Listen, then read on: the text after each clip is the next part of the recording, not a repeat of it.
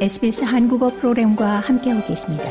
sbs.com.au/korean에서 더욱 흥미로운 이야기들을 만나보세요.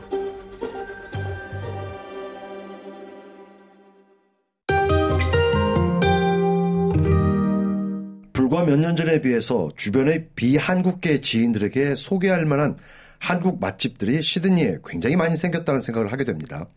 물론 멜버른이나 몇몇 다른 대도시들도 마찬가지입니다.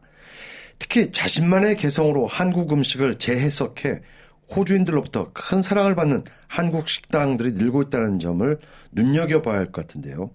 최근 시드니 Powerhouse Museum 야간 개장 행사로 만남이라는 행사 개최됐습니다. 박성일 프로듀서가 취재했는데요. 자세한 내용 알아보도록 하겠습니다. 어서 오십시오. 네, 안녕하십니까? 네, 지난주 목요일 저녁 뭐 거의 밤이죠. 네. 이 Powerhouse Museum에서 열린 이 무료 야간 개장 행사 만남에 다녀오셨는데 네. 이 Powerhouse Museum에서는 정기적으로 Powerhouse Late라는 행사를 열고 있는 것으로 아는데 네. 만남이라고 이름을 지은 거 보니까 이번 야간 행사는 한국 문화에 대한 행사였다는 생각을 쉽게 하게 됩니다. 네, 그렇습니다. 어, 이날 행사는 Powerhouse Museum과 어, 주시드니 한국문화원이 협력해서 만든 프로그램인데요. 네. 다양한 분야에서 이 한국 문화가 다른 문화와 만남을 갖고 음. 또 어떻게 전 세계인에게 다가가는지를 또 이야기하고 직접 즐겨보는 그런 시간이었습니다. 그렇군요. 네, 이날 저녁 Powerhouse Museum을 찾은 관객들은 아, 소주 칵테일을 직접 또 아, 경험해 볼 수 있었고요. 네. 또 한국 음식과 음악 또 미술에 대한 이야기를 어, 들을 수가 있었습니다.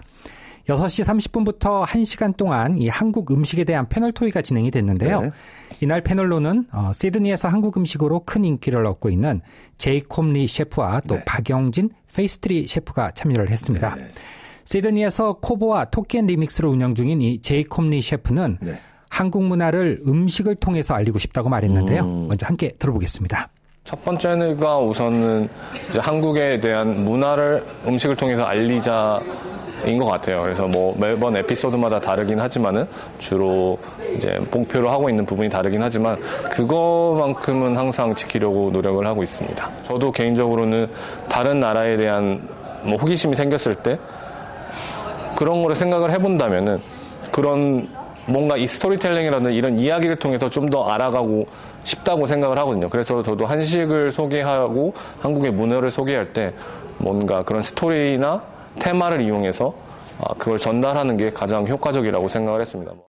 네, 한국 음식을 소개할 때 정말 스토리텔링이 굉장히 중요하다는 말이 어, 인상적이네요. 그렇습니다. 네. 맛도 중요하지만 음식에 그야말로 어떤 이야기거리를 만드냐가 한식을 제대로 알릴 수 있냐 없냐를 판가름하게 된다는 어떤 이런 지적인데 상당히 공감이 갑니다. 네, 그렇습니다. 제이콥 리 셰프는 또한 이 호주에서는 아직까지 한식 다이닝보다는 좀 캐주얼한 음. 음. 식이 더 잘 알려져 있다면서 네, 네. 좋은 식재료와 또 테크닉이 중요한 때가 됐다고 평가했는데요. 이 이야기도 계속해서 네. 들어보겠습니다. 호주 안에서는 아무래도 좀 더 캐주얼한 음식들이 더 많이 알려져 있다고 생각을 하고 있습니다. 물론 저도 이제 부단히 노력을 해야겠지만 이제 한식의 그 다이닝 레벨에서의 한식이 좀 더 인정받을 수 있을 있도록 노력을 많이 해야 된다고 생각을 하고 있습니다. 뭐 그러기 위해서는 좋은 식재료를 이용한 뭐 좋은 테크닉을 이용한 음식을 이제 호주 분들께 소개를 해드려야 하지 않을까 그렇게 생각을 하고 있습니다. 네, 제이콥 리 셰프는 이어서 한식이 가지고 있는 이 한식만의 독특한 색깔이 있다고 음. 말했는데요. 이 이야기도 계속 들어보겠습니다. 우리만의 색깔이라고 한- 표현하는 게 저는 더 좋을 것 같아요. 우리 음식이 갖고 있는 뭐 같은 중국이나 일본이나 다 같은 간장을 쓰지만 어떻게 간장을 써나가는지 그런 장류들에 대한 것 그리고 또 발효에 관한 것 그런 것들에서 저는 충분히 차이점이라든지 아니면 좋은 어필 포인트를 가지고 있다고 저는 생각을 하고 있습니다. 물론 발효 부분에서는 이제 사실 이해하기 어려운 부분들이 있죠. 왜냐하면 익숙하지 않은 향이고 익숙하지 않은 맛이기 때문에 하지만 시간이 지나면 그런 부분들은 어느 정도 해결이 될 거고 해소가 될 거라고 생각을 하고 있습니다. 저는 그래서 손님분들한테 항상 얘기할 때는 나는 한식의 맛을 대표하진 않지만은 최대한 여러분들이 이해하실 수 있도록 도움을 드리는 역할을 하고 싶다라고 항상 얘기하고 있습니다. 네, 지금까지 시드니에서 한식 알리기에 앞장서고 있는 제이콥 리 셰프의 이야기를 들어봤고요. 네. 패널 토의에 나온 또 다른 셰프 박영진 씨 얘기도 들어보죠. 이 박영진 씨는 페이스트리 셰프라고 하는데 한식 셰프는 우리가 잘 알겠는데 빵을 주식으로 먹는 호주에서 페이스트리가 과연 어떻게 한국 맛을 연계시킬 수 있는지 네. 어떻게 한국 맛을 소개할 수 있을지 굉장히 궁금한데요. 네, 저도 이 패널 토이에 들어가기 전엔 그 네. 점이 좀 가장 궁금했었는데요. 아마 청취자 여러분들도 같은 생각을 하실 것 같습니다. 그렇습니다. 한식이라면 이해가 되겠지만 네. 아니 빵을 가지고 어떻게 한국적인 맛을 낼 수 있지? 또 음. 이렇게 궁금해하시는 분들이 분명히 계실 텐데요. 빵으로 어떻게 한국적인 맛과 멋을 낼 수 있는지 먼저 박영진 셰프의 이야기를 들어보겠습니다. 한국적인 그런 음식의 플레이버를 어 이제 크로아상에 어떻게 내가 만드는 빵에 어떻게 접목을 시킬까를 이제 고민을 하면 저는 이런 식으로 좀 쉽게 생각을 하는 것 같아요. 그 내가 만드는 빵이 그 접시 역할을 해주고 그 접시 위에 어 다양한 플레이버의 뭐 어, 요리적 요소들이 접목된 음, 그런 이제 음식이 올라간다라고 생각해서 어, 그런 식으로 새로운 것들을 만들어내다 보니까 좀 더 다르고 남들과는 좀 다른 이제 어, 뭔가가 나오지 않, 않나 싶어요. 네. 빵은 접시고 그 위에 한국적인 맛을 가미하면 된다. 네. 굉장히 신선하고 획기적인 발상인 것 같아요. 네. 빵이라는 접시 위에 올라간 한국의 맛. 그렇다면 또 어떤 맛이 있을까요? 네, 박영진 셰프가 만든 빵 중에서 엄청나게 인기를 얻고 있는 제품이 있다고 하는데 그게 바로 이 된장을 이용한 빵이었습니다. 빵에 된장이요. 그렇습니다. 네, 어떻게 이런 빵을 만들게 됐는지 계속해서 박영진 셰프의 이야기를 들어보도록 하겠습니다. 일단 저는 어, 음식 음식에 접근할 때 단맛, 짠맛 그리고 뭐 신맛 등등이 있지만 특히나 단맛, 짠맛과 그 다음에 향을 어, 좀 중요하게 생각하고 있어요. 그래서 어, 보통 솔티드 카라멜이라고 만드는, 만드는데 어, 그 짠맛을 무언가로 대체를 할 수 있을까라고 고민을 해봤고 그리고 그 된장이 가진 그, 그 마일드한 플레이버가 좀 더 맛을 진하게 끌어올리는 것 같아서 네, 된장 어, 카라멜을 만들게 됐습니다. 그래서 그거를 이제 발, 발랐고 어, 보기도 이쁘고 맛도 빈틈이 없기 때문에 먹었을 때 어, 사람들이 많이 좋아해 주셨고 그리고 제가 이 자리에 있게 된 것 같아요. 네, 박영진 셰프는 이 된장 타르트가 엄청난 인기를 오. 끌면서 자기가 이 자리에까지 설 수 있게 됐다 이렇게 이야기했는데요. 아, 네. 하지만 한국적인 걸로 승부한 빵이 모두가 성공한 건 아니었습니다. 그러겠죠. 네, 시대를 앞서간 탓일까요? 박영진 페이스트리 셰프가 개발한 이 비빔 크라상에 대해서도 함께 이야기를 들어보도록 하겠습니다. 다양한 어, 음식들을 시도할 거고 결국에는 만들어낼 거고 네 제가 그 시도한 그, 어, 그 작품 중에 이제 제대로 시- 실패한 작품이 있는데 아직 제가 포기하지 않았기 때문에 실패라고는 할 수 없지만 그래도 한번 그 뒤집어진 작품이 이제 비빔 크루아상이라고 이제 Danish 위에 어, 나물을 묻혀서, 그러니까 우리 그 비빔밥에 들어가는 그 종류의 그 나물들을 묻혀서 각각 간을 하고 그거를 이제 두른 다음에 거기 속에는 이제 약고추장의 그 고추장, 돼지고기 고추장 filling을 집어넣거든요. 근데 이거를 좋아하시는 분들은 굉장히 좋아하셨는데 너무 멀리 갔다는 그런 피드백을 많이 받았어요. 그래서 바로 없앴습니다. 아직 시기가 아니구나. 예, 이렇게 생각합니다. 네, 하지만 박영진 셰프 말대로 아직 포기하기, 포기한 건 아니기 때문에 그렇습니다. 실패라고 단정할 수는 없는 겁니다. 그렇습니다. 네. 네. 박영진 셰프도 아직 시기가 아니라고 이렇게 얘기했는데요. 네. 언젠가 이 비빔 크라상도 호주인의 입맛을 사로잡을 날이 있지 않을까 이런 기대감이 듭니다. 네, 그렇습니다.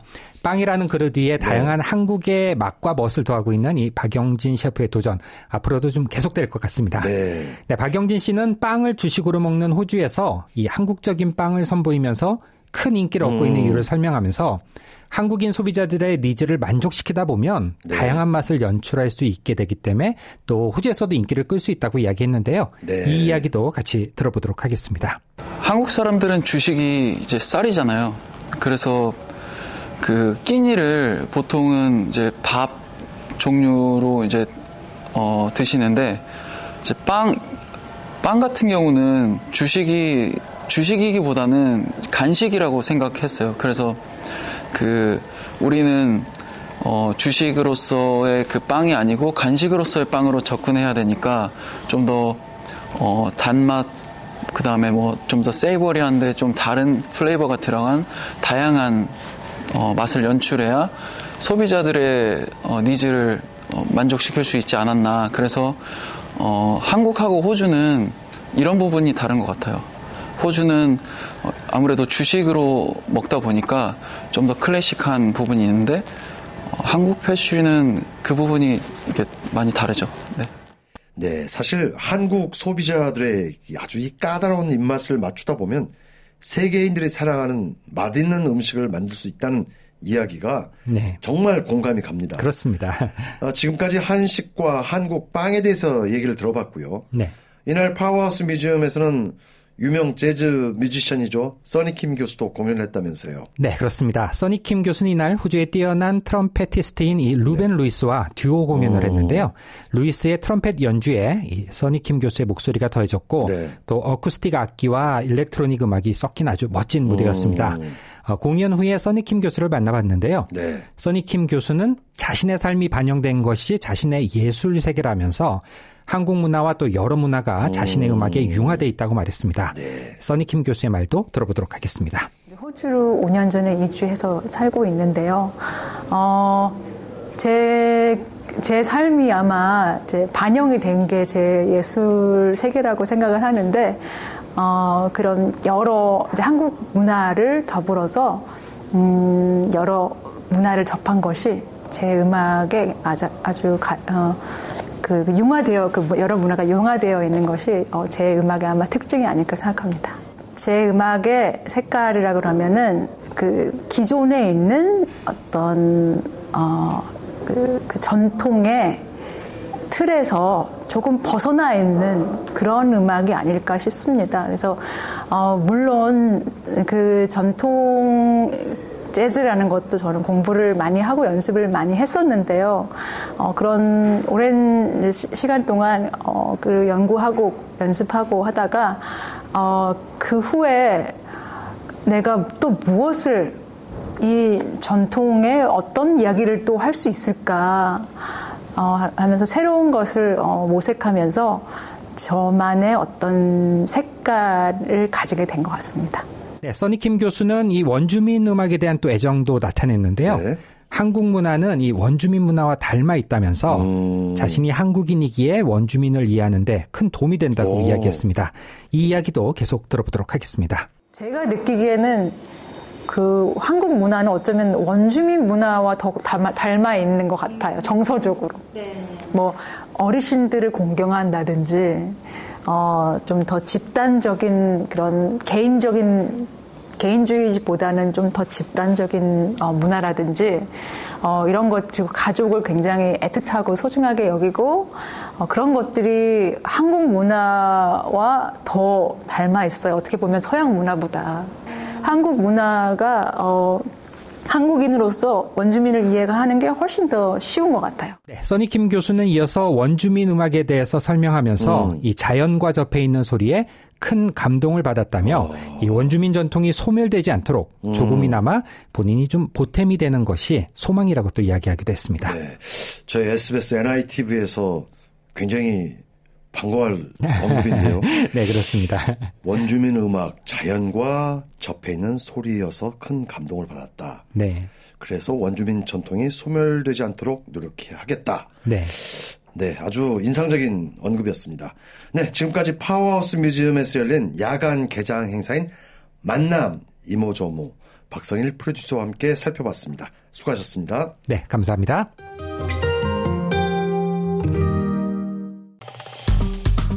좋아요, 공유, 댓글, SBS 한국어 프로그램의 페이스북을 팔로우해주세요.